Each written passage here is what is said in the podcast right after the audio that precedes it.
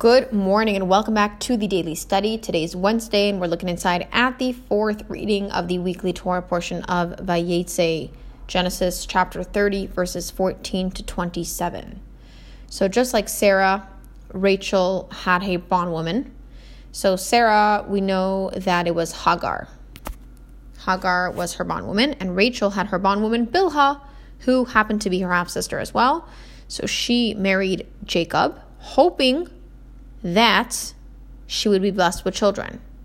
So after Bilhah had two sons, Leah also stopped bearing children by then.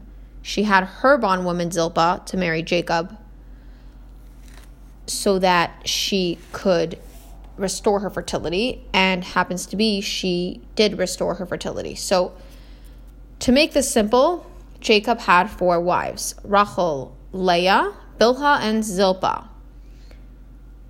The reason why Rachel and Leah both decided to get these bondwomen was so that they could restore their fertility to have more children with Jacob.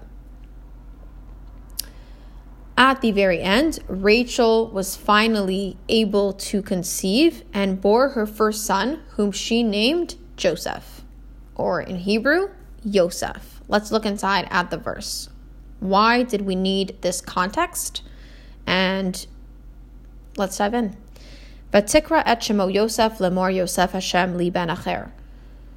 Rachel named him Yosef. May he add in, that's what it means in Hebrew.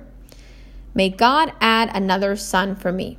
Rachel's prayer sums up Yosef's spiritual mission in life to turn another, seeming stranger, into a son. This mission expresses itself in three ways. First, in making the mundane world, which appears to be separate from God, acknowledge and celebrate its divine source.